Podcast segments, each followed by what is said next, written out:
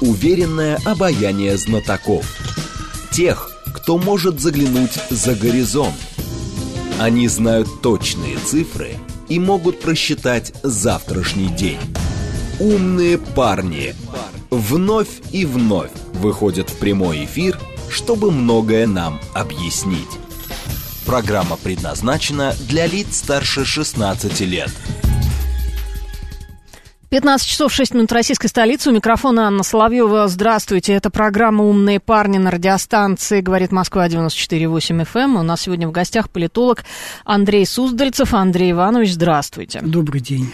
Я напомню, наши координаты. СМС-портал +7 925 888 8948. Телеграмм для сообщений «Говорит Москобот». Номер прямого эфира 7373948. Код города 495. Телеграмм-канал «Радио Говорит МСК» в одно слово. Там все последние новости, видео, трансляции эфира.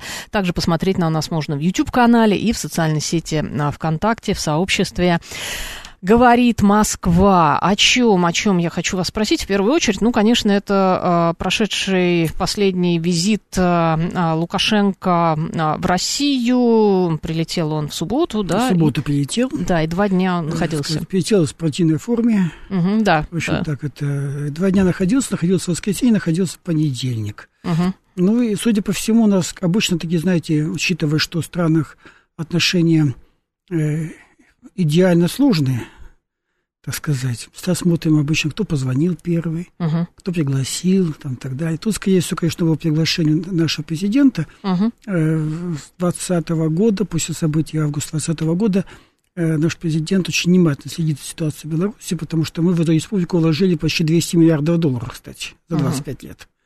И это безвозвратно. То есть мы сделали такое современное государство, в общем-то, правда, не очень богатое. 25 миллиардов. Вот, да. И, конечно, мы это заинтересованы, чтобы это оставалась страна рядом с нами и была союзником. Ну, пускай хоть на поле боя мы одни, но хотя бы считалась союзником. Угу. Вот. Тут, конечно... Ну, я вот, знаете, я всегда думал про Путина в данном случае. Вот, конечно, у него изощренный ум, конечно. Вот, дело вот в чем. Если вы внимательно наблюдали за визитом, то обратили на внимание, что Путин его пригласил на какое-то богомолье. Да. То есть он из храма в храм, да. Валаам тогда, Валаам уже был в 19 году. Тут есть одна загадка. Ну, я вот вам, как Аня, рассказываю, нас, надеюсь, никто не слышит. Вообще, только между нами. Дело в том, что, в принципе, вот мы же помним давно Лукашенко, он крестился. Крестился, правда, заявлял, что я православный такой, который, в общем-то, не очень верит в Бога, но вот он крестился. Причем были удивительные вещи. Первые же годы он взял такую манеру, он переезжал в какой-то храм на Пасху, на Рождество, залезал на вон и там читал речь. Знаете, так как вот, ну, как рукоположно. Это было довольно забавно, но он крестился. Он съездил, он дважды был в Ватикане, последний раз даже был в штаб-квартире Мальтийского ордена, и он перестал креститься.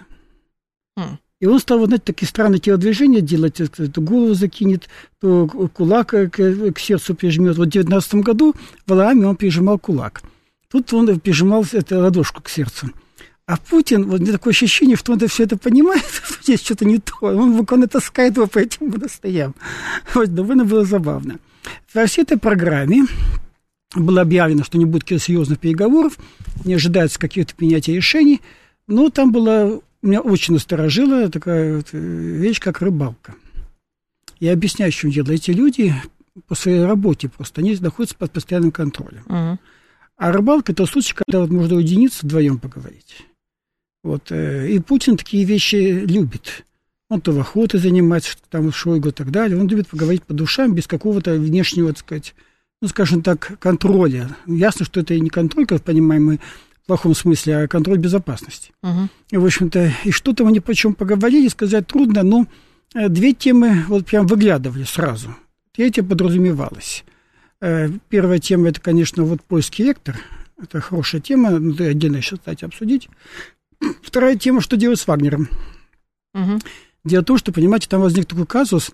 Сейчас по разным расчетам от 1000 до 3000 вагнеровцев находится Беларуси, они сейчас заняли там очень неплохие условиях, живут. Это не тот лагерь, который показывали там с палатками. Смотрите, как погода на улице, вот только в палатках сидеть. Они-то заняли военный городок, поселка След. Там до станции метров 500, тогда, то есть там нормально все. Uh-huh. Там казармы стоят, так далее, еще советских времен, правда, ну, там, я думаю, их там подшаманили. Вот, что с ними делать? Это люди войны, это профессиональные военные, которые привыкли с чем-то воевать. Что им делать белорусы, непонятно. Объявили, что они будут учить кого-то там передавать опыт. Uh-huh. Они вот учат там территориальную оборону, это, в принципе, охранники. Значит, ну, а к чему их будут учить? В боях в городах, понимаете, это штурмовики. Вот. Чему учить белорусскую армию? Белорусская армия очень слабая, чтобы вы знали. На самом деле она вот там есть, ССО, так сказать, силы специальных операций. Они там более-менее подготовлены, но они не оснащены тяжелой техникой, это легкая пехота. Их немного. А так, в общем-то, можно пособирать боевых, ну, 14 тысяч будет боевых, uh-huh. то есть дивизия, в общем-то. Армия слабая. Вот это загадка. И еще одна загадка, что делать с этим Вагнером, потому что зарплаты у них, извините, на уровне министров белорусского правительства. Кто за это все радость будет платить? Знаете, то есть вот эти вопросы, конечно, поднимались. Вот. Ну и, наверное, еще поднимались вопросы экономические, потому что Лукашенко сейчас, конечно, вся эта ситуация с нашей спецоперацией очень выгодна. Мы компенсируем все санкции. Кстати, большинство санкций он получил еще до спецоперации по своим там проблемам. Ну и, конечно, он сейчас имеет большие возможности, так сказать, и предъявлять претензии там, на те производства, на те даже города, даже порты. Очень хотел бы он получить от нас, так сказать, вот порт на Финском заливе и так далее. Но не очень получается, потому что Россия не хочет эти порты модернизировать и отдавать белорусам. Uh-huh. Ну, как-то совсем получается. Ну, хоть что-то вложите, понимаете. А вкладывать не хотят. Вот это вызывает сомнения. А почему не хотят вкладывать, как сказал вице-премьер белорусского правительства, вот, он отметил, что это же будут большие вложения у нас в России. То есть, а что еще случится с Россией, понимаете? Uh-huh. То есть, как-то вот они в этом плане очень осторожны. То есть, такие вопросы такие возникали. Но решение, как сказано, не принималось, но все-таки, Аня, я это скажу еще раз вам по секрету. Вот эта беседа на рыбалке меня очень заволновала. Uh-huh. Мы Почему? Знаем, Почему? Вы знаете, потому что, ну, скажу одну фразу, мы все смертны. Uh-huh. Дальше не будем объяснять. Вот это, знаете, они действительно как-то уединились и переговорили. Вот uh-huh. это интересный момент. Интересный момент. Ну, знаете, мнения разные о визите. Меня что поразило? Буквально в течение полусуток после возвращения Лукашенко в Минск в западной печати, причем такое, знаете, есть такие, знаете, вот, ну, такие помойки информационные, извините за выражение, такие вот, выскочило опять напоминание о том, что вот смерть почти 300 дней назад министра иностранных дел Беларуси Макея, это дело рук Москвы. Uh-huh. Вот так. Как-то нам помахали, знаете, ручкой, так сказать. Вот это. То есть какое-то, видно, недовольство. Я, чтобы вы понимали, не так что гладко в Минске. Там есть разные силы, и к чему они близки, и к президенту, и так далее. Они по-разному все это воспринимают, и движение с Москвой, и тому подобное, генералы. То есть там есть люди очень недовольны этим. Угу. Ну, Лукашенко же еще посмеялся, да, что вот не знает, что делать с Вагнером, они хотят на экскурсию в Варшаву. А это польский фактор. Да, давайте об этом отдельно так поговорим. Угу. Внимательно, тема такая яркая сейчас. И мы должны понимать вот для себя, вот что еще происходит, неожиданно такой всплеск, хотя всегда критиковалась позиция Варшавы, там она активно участвовала в этой войне, в общем, поддерживала всегда Украину, стояла на ее стороне, даже замалчивая то, что у них всегда были очень сами между собой сложные отношения. Угу. Ну, во-первых, мы должны понимать, что Польша неоднородна. Вот, да, вот, действительно, Польша, которая сейчас есть, она построена была в 1989 году, она построилась вопреки на зло нам. Угу. И антироссийская основа, там, в принципе, вот это связующий цемент, это современная Польша. Тут все было взято, знаете, от раздела польских офицеров до всего. То есть там это прям вот, знаете, Библия современной Польши, это против России. Это враг. Угу. Это враг, жесткий враг, ну, который, знаете, как вот, мы большая держава, у нас не будут все друзья, конечно. Враг и враг. Я говорю, потому что, честно говоря, спокойно. Мне вот не надо, чтобы нас Польша любила. Вот я вот спрашиваю так себя и своих коллег, а нам нужно, чтобы Польша была нашим союзником? Да не дай бог. Ну, естественно, США используют, но это нормально, конкурентная среда. Да, конечно, тем более это Восточная Европа и Центральная Европа. Вот используя свой статус союзника, допустим, США, так сказать, участие в НАТО, они всегда выстраивают ядрышком собственную какую-то политику за деньги США и так далее. Вот это надо учитывать. Теперь вот что... Вот наш сейчас говорим о Польше. В чем дело? Является со стороны Польши для нас угроза. Объективно является, если Польша будет дальше углубляться в поддержку режима в Киеве. Угу. Но я очень сомневаюсь, что Польша туда ведет свои войска. Понимаете, сейчас вариант такой, что поляки воюют там, воюют, но не воюют в таком формате, как мы воевали на Донбассе. Вот я вас, извините, перебью сейчас. А как Польша может сама вести войска, они в НАТО входят самостоятельно? Анечка, может. Вспоминайте Англию 1982 года, когда она вела войну сама по себе. Угу. Может. Угу. В общем-то, ну, понимаете, вести войска, вот это под знаменем польским, тогда соединения. Вот нам, помните, наглую делали совершенно санкции, наша армия есть на Донбассе. Угу. Там были наши офицеры, отдельные, там, сказать, специалисты и тому подобное, не было подразделений. Вот представить себе польские подразделения очень сложно. Хотя господин президент Польши говорил, что можно вести, но после военных действий, как миротворцев. Да, не да, против, да, но не войну. Я очень подозреваю, что Польша появилась бы как вот подразделение на нашем фронте. Они это тоже знают, понимаете, какая проблема. Если поляки появляются как армия, это какое-то счастье. Вот сначала, помните, украинцы жаловались, что только они выставят на поле боя «Леопард», сбегается весь фронт русский, его в него пострелять. Так и здесь, понимаете. Для нас просто вот ударить по Польше, это было бы, ну, по польским войскам, великое удовольствие. Говорится, что Польша нападет на Белоруссию. Вы знаете, чтобы Польша напала на Белоруссию, надо посмотреть на карту. Чтобы она напала на Белоруссию, она должна сначала расправиться с Калининградом, потому что он в тылу получается. То есть, чтобы напала Польша на Беларусь, она должна напасть на Россию, ядерную державу. Uh-huh. И это, извините, война между НАТО и Россией, это ракетно-ядерная война. Поэтому здесь вот не получается немножко. Так для чего это все мы сейчас говорим?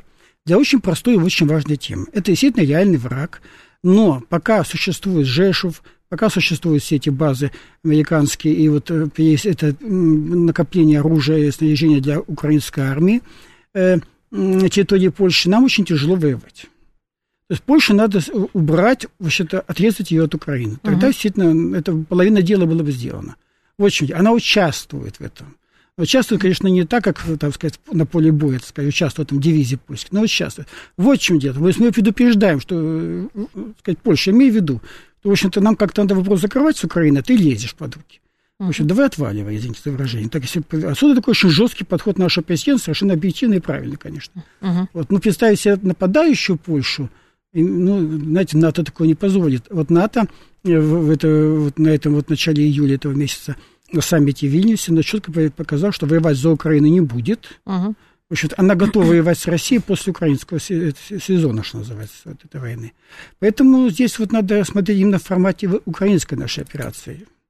Ну, вот, видно, эта тема, но Александр Григорьевич, он любит так немножко эмоционально все это высказывать, с такими, знаете, вот пойдут эти вагнеровцы, ну как пойдут вагнеровцы, мы прекрасно знаем, что вагнеровцы сейчас очень подготовлена легкая пехота, они все сдали, броню сдали, всю технику сдали, ну, извините, польская армия небольшая, но она явно больше, конечно, чем белорусская и так далее, она подготовленная, поляки хорошие солдаты, они будут воевать. Ну, наемники воюют сейчас. Да, воюют наемники, так они будут. Это славянская армия. В общем-то, ну, как-то я не сомневаюсь, что Вагнер доправится куда-то к Варшаве. Нет, ну, это совершенно, собственно, понятно, да, для чего это было сделано. Спрашивает у нас слушатель, какой Жесув? Мосты стоят нетронутые, только по разрушенному Антоновскому мосту вдарили Искандером один раз и все. Меня очень порадовало. Кстати, знаете, какой-то был вопль наших СМИ, когда этот Искандер прилетел, я тоже оторвал, отгрыз кусок этого моста. Сказали, ну, это можем ведь. Что ж такая завод, извините, в годы Второй мировой войны тоже нормально так рушили мосты, потом также восстанавливали. Без какой-то проблемы. Вот, знаете, вот я сейчас буду говорить то, что сам верю частично. Я предупреждаю сразу.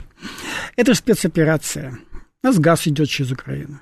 Понимаете, у нас была совершенно дикая, нам очень невыгодная, мы разорили половину землеробов своих, используя украинское слово. Это зерновая сделка и так далее и тому подобное. Конечно, мосты нам бы очень не хотелось рвать. Мы рассчитывали изначально, что мы выйдем к Днепру вот буквально там за несколько недель. И мы вышли на южной части, заняли Херсон и так далее. Конечно, и тогда мостам очень понадобилось и так далее. Я подозреваю, что есть идет борьба внутри Генерального штаба о том, что делать с мостами. Подрывать, значит, мы выходим на Днепр, все. В общем-то, мы не трогаем Западную Украину и Центральную Украину. Ну, вы знаете, мы же не специалисты, мы не можем это предвидеть. На мой взгляд, вот то, что поляки говорят, им эта Западная Украина даром сдалась. Там ничего нет, кроме коров и ансамбля песни и пляски. В общем-то, знаете, кормить украинцев – это русская привилегия, как они говорят, сами поляки. А там несколько десятков миллионов их, понимаете. 2,5 миллиона в Польше. То есть как-то мне вот не укладывается в голове, зачем им эта Западная Украина, она ж не пустыня, понимаете, сказать. Там люди живут, и люди настроены по-разному. В общем-то, захват Польши и Западной Украины несомнителен. Но мосты – это подвоз всего. Техники, танков, все это подобное. Это мы воюем на левобережье. Ну вот загадка, честно говоря. Загадка, почему? Я подозреваю, что мы просто-напросто рассчитываем на свой какой-то срочный, мощный удар, чтобы мы вышли по побережью Днепра и потом использовать мосты в своих целях. Посмотрите, Запорожье, Днепр так называемый. В общем-то, там все мосты внутри города. Это городские коммуникации. Да и Киев также. В общем-то, видимо, какая-то дальняя стратегия.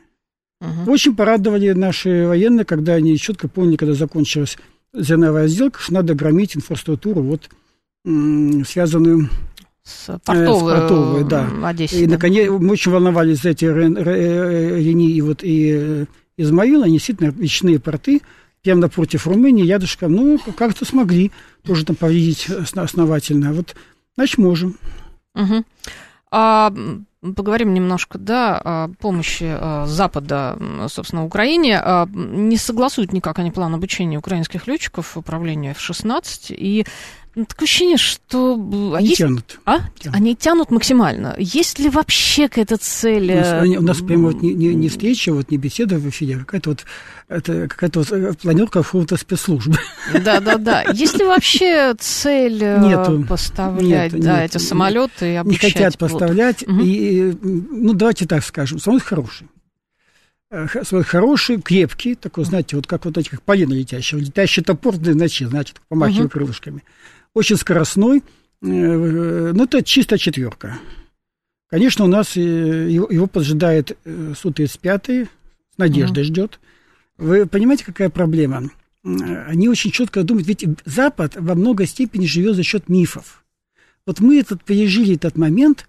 Вот мы с вами, люди, сказать, помним вот распад Советского Союза, да?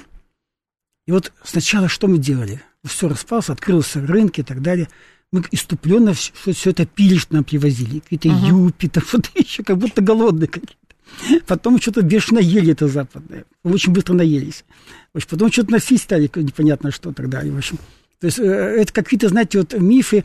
Сейчас вот поднимаем, говорит, вот мы молодежь были, мы бегали за магнитофонами западными. У меня вот японский появился тогда. Вот.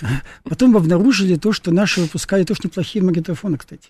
Ну, грубоватее сделаны и так далее. Ну, всякие для молодежи хватало. Многие потом мы открываем заново. Слушайте, у нас что-то такое было, и вот такое было, и так далее. Это вот такой миф, знаете, что вот это вот лучше в данном варианте. И миф о западном оружии, он колоссальный. А вот для Восточной Европы, вот я там несколько лет практически жил, я хочу сказать, что там вообще сакрализация Запада невероятна, что это какие-то боги, которые вот там, знаете, вот швейнул мизинчика, все вопросы решены. И, естественно, там, знаете, это такую сакрализацию, там, джавелины, там, потом байрактары, потом эти семерки гаубиц, все вопросы решат. И каждый раз ждется, что сейчас не появится, там, эти три гаубицы, все вопросы закроют. Потом, значит, леопарды. Что такое леопард? Это проблема. Леопард, они объявили, он действительно очень хороший, хищный, скоростной танк. Потомок нашей Т-34, между прочим, потому что он вырос с пантеры немецкой, а пантера строилась на базе Т-34. Нам он знакомый, вот это генетически знакомый, вот, но он старый танк, а других нет. Они горят, а как было все объявлено, лучший танк Запада. Представляете, сбивает F-16, 1, 2, 3. А это будет, это безусловно. И что? Будем ссылаться на F-35, который они боятся показывать, ну, имеется в виду пятого поколения. И что? Где это знаменитое все это западное оружие? Понимаете, какая вещь? Это для них это... И они боятся, явно не хотят. Они посмотрели, что происходит с леопардами, которые прекрасно горят. В общем-то, и они обещают к осени Абрамсы, к зиме даже. Что такое Абрамс? Это худший вариант леопарда. Причем работают на авиационном керосине, горит. Вот, вы знаете, вот у вас дома газовая плита, да, вот откройте конфорку, вот, подожгите ее, вот, и снимите его сверху, вот, и запустите. Вот так горит этот американский так Абрамс. Это ужасно, конечно. В общем-то, хорошая эта техника, но она не для нас. Она там гонять кого-то там по Африке, там, знаете, там по Ближнему Востоку там ходить, не по нашим болотам, не по нашим чернозем раскисшим и так далее. В общем-то, вот в чем дело. Вот этого они боятся, и потом они вот выкручиваются буквально. F-16 давать, не давать, и тому подобное. А эти уже повестки, а повестка снова сакрализация, как сказал вчера Кулеба, министр иностранных дел Украины. Вот будет F-16, и будет коридор зерновой. Как он это сделает? Устроит боевые действия над морем? Вытащим войну на океаны? Знаете, ну феноменально. Ну, можете представить, допустим, какого-то, когда американская ракета, явно американская, с F-16 попадает, не дай бог, какой-то российский корабль. По всему миру находится наш флот. Uh-huh. Это мгновенный ответ. А еще ядерный подводный флот. Ну, это ужасная вещь. Uh-huh. Вот потому вот они вот так и мучаются сами. Самолеты не сыграют роли. Такого ПВО, как у нас, нет нигде в мире. Плюс Су-35 с ракетами Р-37, пишет полковник Мозамбик. Совершенно правильно пишет он, да. Молодец, спасибо. Uh-huh. Потому что так он и есть. Мы всегда рассчитывали нашу армию, и, слава богу, она нас чаще всего не подводила. Угу. Но, насколько я знаю, прочитав различные источники, да, у украинской армии не только проблемы с техникой, но и проблемы с личным составом. У нас тоже. Это люди живые, понимаете. Это везде, это все очень сложно и тяжело, конечно. Эксцессов масса.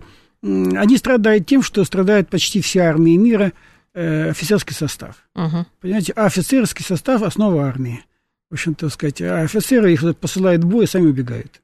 В общем-то, вот это первая обида у них. Когда их берут в плен, первая обида, нас бросили командиры. Uh-huh. В общем-то, знаете, вот наблюдая за этим. Дальше, они хорошо снаряжены. Они хорошо снаряжены всем буквально, знаете, от техники военной до, извините, таска колбасы, что называется. В общем-то, не голодные. И на них не пожалели. Вот. Воюют они умело. Это славянская армия. Знаете, там полно и русских, так сказать, местных, что называется, и так далее. Они умеют воевать, что называется. Я к чему-то говорю, что мы поняли вот нашу роль во всей этой истории. Ведь мы сейчас, ведь до сих пор Украина, вот, смотрите, они там личный состав и так далее, но Украина твердо уверена, что она победит. Уверена, да, и население уверено. Но... А в чем дело? Там всего-навсего две формулы, которые вбиты в голову. Россия не может победить весь Запад, 50 с лишним стран. Uh-huh. Это просто невозможно, в понимании. Это первое. Второе, Запад не допустит, чтобы Россия победила Украину. Uh-huh. И они спокойны. Они уверены, что как бы тяжело ни было, все равно вот Россия обречена быть разгромлена. Uh-huh. Но мы-то другое видим. Мы видим, что против нас выставила третья армия. Ну, первую мы разгромили чисто вот знаете, принцип был нашей операции демилитаризация. Мы разгромили эту армию как раз вот к июлю прошлого года. Uh-huh. Потом мы появилась вторая армия, уже более-менее оснащенная натовцами. Мы вот эта Харьковская операция была проведена, мы отдали Херсон, но мы ее так основательно потрепали к декабрю прошлого года. И начался крик, потому что нужны леопарды и так далее, все это, все остальное. И эта армия была к маю сформирована, третья армия. Uh-huh. Это абсолютно натовская армия с личным составом славянским. Лучше не бывает. Вот лучше невозможно что-то выставить еще. И мы эту армию держим. Держим против нас весь Запад. Знаете, мы без союзников это делаем. На поле боя воюем одни мы. В общем-то, и в этом плане, понимаете, это очень важный момент. Это наша такое, знаете, ну, почти победа, что называется. Мы все, весь Запад мы держим. Угу. Мы продолжим нашу беседу во второй части программы. Я напомню, что у нас в студии политолог Андрей Суздальцев. Это программа «Умные парни», а сейчас новости. Уверенное обаяние знатоков. Тех, кто может заглянуть за горизонт. Они знают точные цифры и могут просчитать завтрашний день. «Умные парни». 15 часов 36 минут в российской столице. У микрофона Анна Соловьева. Здравствуйте. Мы продолжаем программу «Умные парни» на радиостанции «Говорит Москва» 94,8 FM. И у нас в студии политолог Андрей Суздальцев. Андрей Иванович, добрый день еще раз. Добрый день еще раз. Я напомню, наш координат СМС-портал +7 925 88 88 89 4 8. Телеграмм для сообщений «Говорит МСК» бот. Телеграмм-канал «Радио Говорит МСК». в одно слово, там все последние новости, там прямая видеотрансляция эфира. Также на нас посмотреть можно на YouTube-канале и в социальной сети ВКонтакте, в сообществе «Говорит Москва». О чем я бы хотела сейчас поговорить? Ну, собственно, последним, да, это вот саммит. Готовится саммит Африка-Россия. Да, или Россия-Африка, да, в Санкт-Петербурге. Россия-Африка. Что мы вообще ждем, каких результатов от этого саммита? Много. На самом деле, первый саммит был в 2019 году, он был такой знакомительный. Приехала вся Африка. Всем было любопытно, что Россия может и предложить. Они немножко избалованы в этом плане, хотя и обижены. Вот это, знаете, вариант такой вот обиды глобальной, все должны и обязаны. Не без этого. Но Африка другая ведь. Мы же как-то все живем, как-то, знаете, в уровне вот Сенкевича, это клуба кинопутешествий. Даже больше того, Африка у нас ассоциируется вот, такой любимой передачей нашего детства в мире животных. Ну, в общем, да. Да, где как раз африканцы в лучшем случае выступали вроде егерей, понимаете, в таком духе. В общем, да еще несколько фильмов юаровских, очень хороших, кстати, о природе Африки. На самом деле Африка современная, она очень удивительный континент, там есть практически все. Там собирают автомобили, собирают компьютеры, программисты есть. Там есть все. В общем, так сказать, современное производство и тому подобное. Есть, конечно, и голод, и страны, которые очень тяжело живут.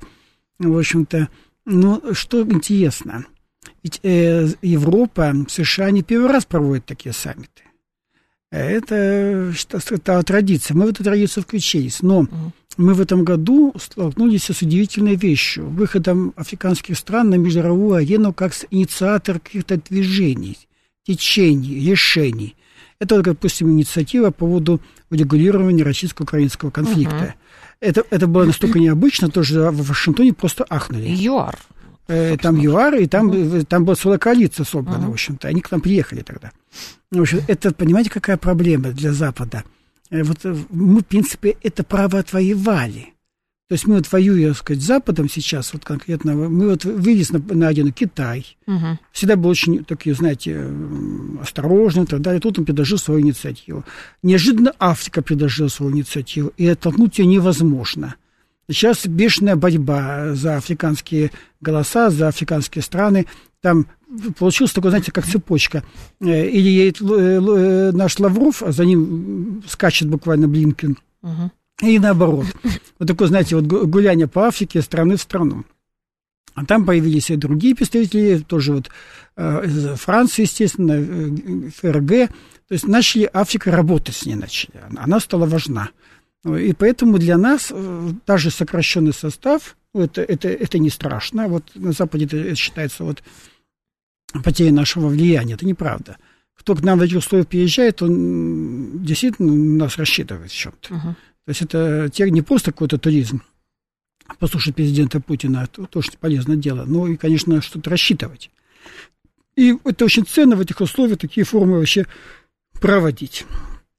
Вот. Тем более, что, видите, судя по обстановке, все-таки мы не решились отправить нашего президента на саммит БРИКС, ЮАР. Поедет министр иностранных дел Лавров. В общем-то, это говорит, что, ну, в принципе, тоже уровень высокий, и как раз это международный. Тем более, что Африка – большой резерв для БРИКСа. Не только ЮАР, но, конечно, и Египет, и Нигерия. И там еще ряд стран, которые посматривают в сторону БРИКСа, а Египет уже собирается вступать и так далее. То есть нам здесь, конечно, есть где поработать. Это говорит о том, что мы вне изоляции. Есть огромные рынки, включая и зерновые. Ведь часть зерна, как сказал наш президент, десятки тысяч тонн мы готовы поставить просто бесплатно. На той неделе у меня был тяжелый эфир с Риядом, Каиром и Берлином. И вот там говорились как раз по зерновые сделки, нас упрекали и так далее. И знаете, когда я сказал, что, знаете, вы так можете нас упрекать, но мы поставлять готовое зерно бесплатно в эти страны, где есть дефицит продовольствия. Это произвело впечатление. Знаете, можно много еще говорить, там мы готовим там, голод и так далее, но мы готовы бесплатно поставлять. И это в Африке знают. Ну, потому что нас пытались обвинить в том, что... И продолжают обвинять. Да. Опять же, Берба поступает, так сказать, и подобное. Там вообще не уникальные вещи заявляет. А как говорила фон дер Ляйен, что циничное решение, там, и так далее. В общем-то, ну, все прекрасно знают, куда идет это зерно, и кто на него наживается. наживаются как раз вот Южная Европа, эти спекулянты зернового рынка. Uh-huh. Вот. Так что есть о чем здесь поговорить. И о продуктах питания, и о рынках, и о поставках. Ну, и даже то, что мы заинтересованы. И не только, конечно, извините, фрукт, который стал какой-то, знаете, вот... У нас два фрукта стали вот непосредственно связаны с тропическими странами. Один очень любят наши пенсионеры есть. Uh-huh. Это банан. А второй любят наши женщины есть. Это авокадо. Uh-huh. Который у нас завозят целыми теплоходами. И мы, конечно, не будем на это упирать. Мы говорим о том, что нам надо устроить свои предприятия, добывать полезные ископаемые и, в общем-то, поднимать жизненный уровень населения. И до уровня образования, конечно. Хотя, конечно, Африка не 60-х годов прошлого столетия. Она совершенно другая сейчас. Так что очень много ждем от этого саммита интересного. Там, правда, не все будут первые лица, будут министры иностранных дел. Но, в принципе, все равно это событие, которое вызывает зубовный скрежет на Западе. Угу. Ну, вот, кстати, Песков, вот прям вот срочно сообщение, вижу на лентах ТАСС. Количество участников саммита Россия-Африка сократилось из-за рабочего графика некоторых лидеров, при этом определенную роль в этом сыграло и давление Запада. Конечно. Об этом журналистам заявил пресс-секретарь президента Дмитрий Песков. Они буквально идут следом за нами, буквально все отрубят, что называется, не трогайте, не поставляйте, не контактируйте и так далее. Ну, это естественно. Это, да, сейчас такая ситуация. Сейчас такая ситуация, да, надо драться. Надо к этому относиться не так критично. Вот, к сожалению, вот наша вот интеллигентская среди сейчас встречают такие прям панические настроения, как мы там ругаемся с Западом и так далее. А как же и советское время? Ничего так было? Привыкли? Так что вот. А в советское время, кстати говоря, мы Африкой-то занимались. Очень активно занимались. Довольно плотно. Мы даже там войну организовали против ЮАР тогда. Да. Там у нас было и Западной Африки, и Северной, да, практически везде, только Восточная была маловато. Хотя была Сомалия. Угу. Вот. И там были наши базы даже. Угу. Да, очень активно мы помогали. Нам это континент знаком. Бороться за независимость. Да, это, знаете, я скажу. Я тогда был таким молодым студентом, я писал первую курсовую, написал почему-то на экономическую тему. Это средневековье африканское, как использовали африканцы в качестве денег раковины каури. Вы знаете, такие красивые раковинки. Вот, но это поразило, что китайцы в 60-е годы построили Танзанию дорогу железную для них, в дар, Маорийский Китай. И они использовали эти шпалы железные, чтобы термиты не съели. Это феноменально. Ну, кстати, вспоминая Китай, Китай же сейчас тоже очень активен в Африке. Не то слово. Фактически мы там блок блоков. И в том же Судане, и везде, конечно, китайский капитал присутствует, специалисты присутствуют. В общем-то, но понимаете, какая вещь? К китайцам относятся хорошо, но с недоверием. С нами проще. Многие у нас учились. Да, вот эта тема, собственно, очень многие же учились по-русски в России, а раньше еще в Советском Союзе, и как бы мы себе кадры, по сути, и лепили. Это показало правильность этой советской политики, что называется, подготовку кадров. Она же даже не столько даже, вы знаете, знания, но многие люди эти были с прекрасным образованием, они там сделали карьеру. Часть здравоохранения, которое, знаете, оказалось совершенно в советском формате, мы его продолжим, мы сейчас меняем его, но, в принципе, основываемся на нем. И остальные, многие премьер-министры, многие даже главы государств разговаривают по-русски. Они, кстати, хорошо разговаривают. Да. Да. Перейдем к Молдавии. Да, вот я хотела задать вопрос по поводу наших отношений с Молдавией. Отношений, да.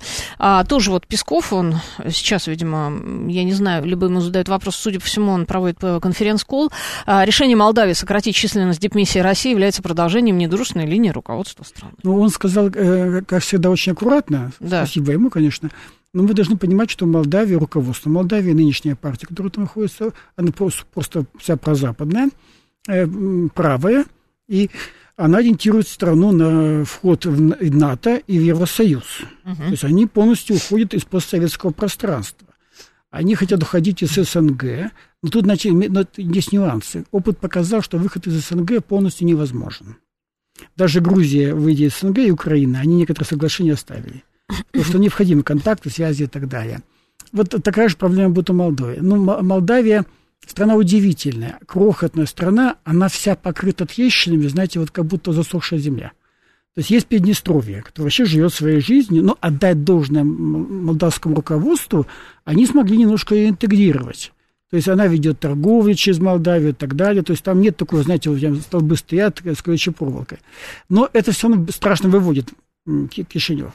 Дальше есть второй район, который очень сложный, сказать, он на грани сепаратизма, он держит себя, это гагаузы.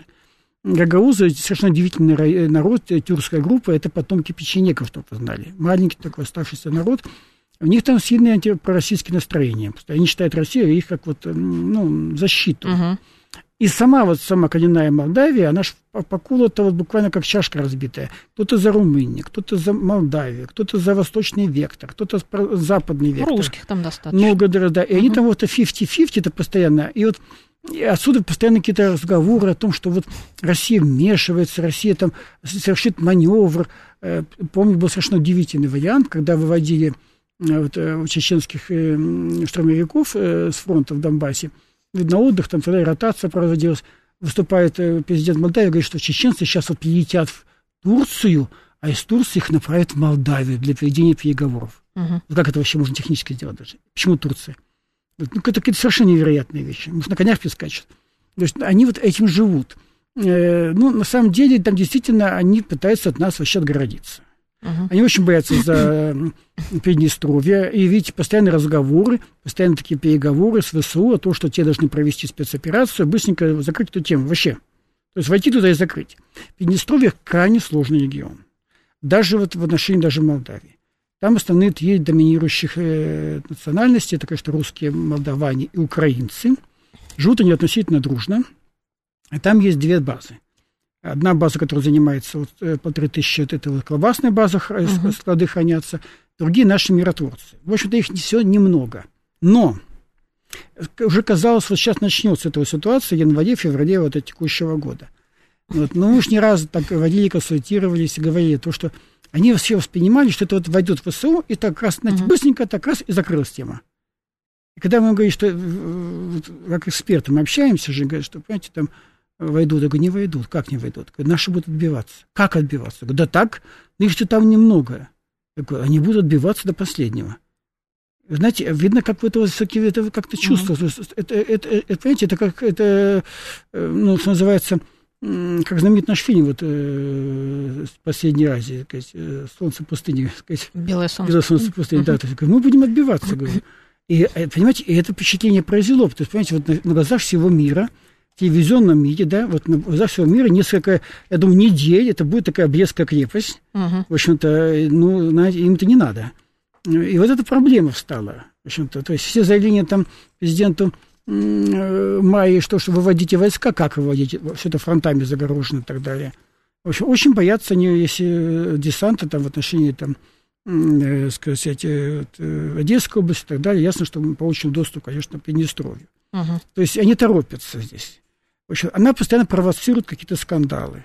Она рассчитана на то, что вот будет какая-то, так сказать, эвакуация, и, так сказать, зайдут там натовские войска. То есть она хочет вырваться. Она хочет вырвать страну, Санду, и поставить ее в центре Европы. Но это невозможно. Причем не факт, что настроение с линии не поменяется. В общем-то, они все желают этого хозяйства. В общем-то, ну, они немало поработали. Мы помним, Молдавия очень такой бедной страной и так далее. Сейчас почти 70% с лишним % экспорта у них в Европу. Они добились этого. Подняли качество и вина, все не поставляют и тому подобное. Они все это труженики. Народ такой, в общем, не унывающий в этом плане. Вот. Но, тем не менее, все равно, да, конечно, сейчас они не самые, так сказать, бедные. В общем-то, гораздо беднее, сейчас Украина стала их. Но, тем не менее, очень проблемная страна. И сохранить ее, вот как она есть, я не знаю, почти невозможно. Ведь предлагалось, было предложение нашего Козака о том, что сделать федеративную структуру, отказались. Эту ситуацию разорвали. То есть проблема не решена. В общем-то, но я думаю, что главная судьба Молдавии сейчас играет на российско-украинском фронте. Как там будет ситуация решена, там и вопрос в Молдавии будет очень, очень быстро закрыт. Ну, там звучали даже такие безумные призывы войти в состав Румынии, ну, это периодически. Вот периодически это есть, да, является ли молдавский язык румынским и так далее. Трудно сказать, я не филолог, я видел справки противоположного характера, что это разные языки одновременно. Ну, то есть близкие, но есть. Но есть такие моменты, за все хватается, но я думаю, что в наших интересах было сохранить Молдавию единой, но вряд ли получится сохранить, конечно, Приднестровье. В общем-то, там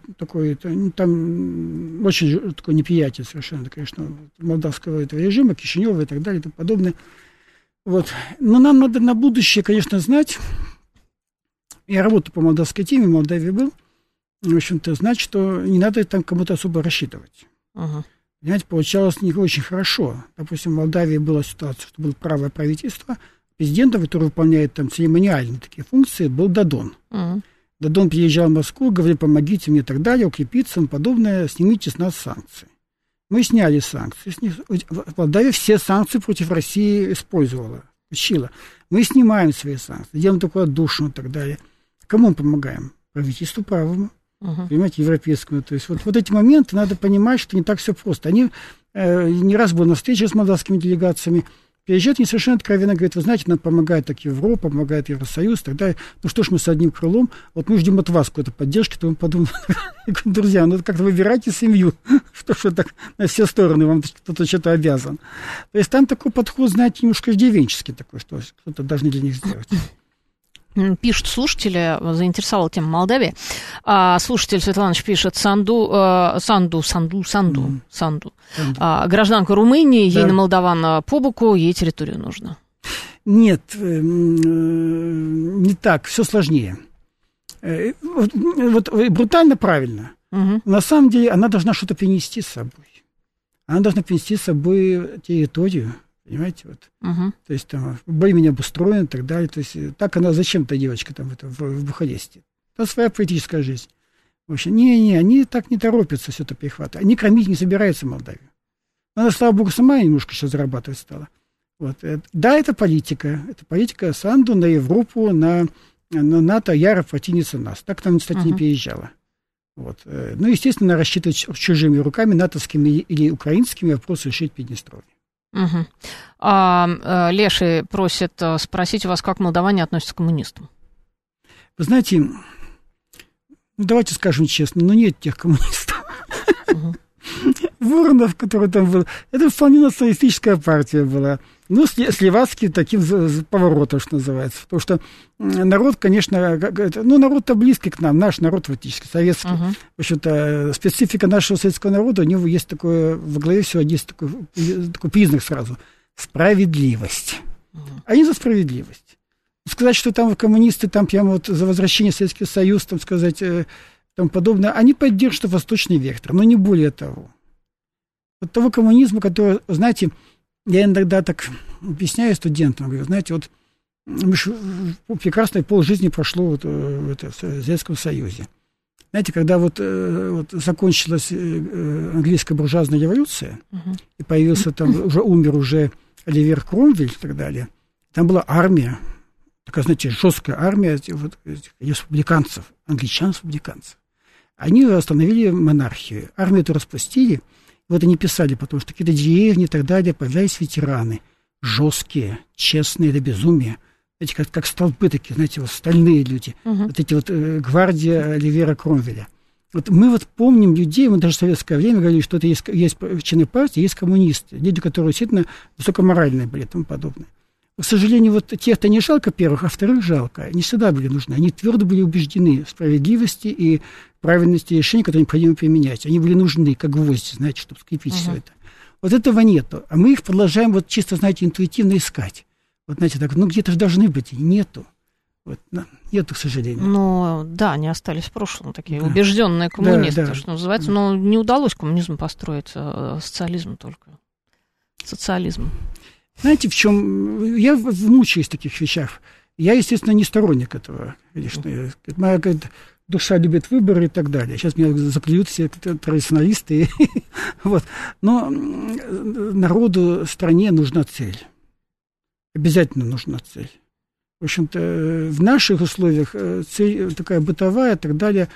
Сказать, будем жить лучше, так сказать, как в 19 веке говорили там, известные лидеры Франции, обогащайтесь, так далее. Троцкий, это Бухарин говорил, обогащайтесь. Mm-hmm. Это звучит хорошо, живем бедновато. Нехорошо живем. Но этого мало. Этого мало, потому что ну, народ миссия сам по себе такой, знаете, нам нужно что-то к чему-то вот так. Mm-hmm. К чему-то стремиться. Стремиться, да. Какое-то ясное, понятное, четкое, знаете, вот это вот. Это не вот, это государственной идеологии нет. Это не госидеология. Нет, это действительно, для чего мы живем. Знаете, вот, сказать, я об этом много думаю, честно говоря, с коллегами общаемся по этому поводу, все ругаемся, естественно. Вот, но что-то надо, вот, понимаете, потому что мы же народ, в принципе, дружный. Я это наблюдал за рубежом. Как люди совершенно удивительны, где вот, если в Москве, там где-то там в регионе русские встречают, разбегутся даже, а там подтягиваются все. Вот. Тоже организовывается, понимаете. Мы государственный народ, мы тоже организуем какую-то вот...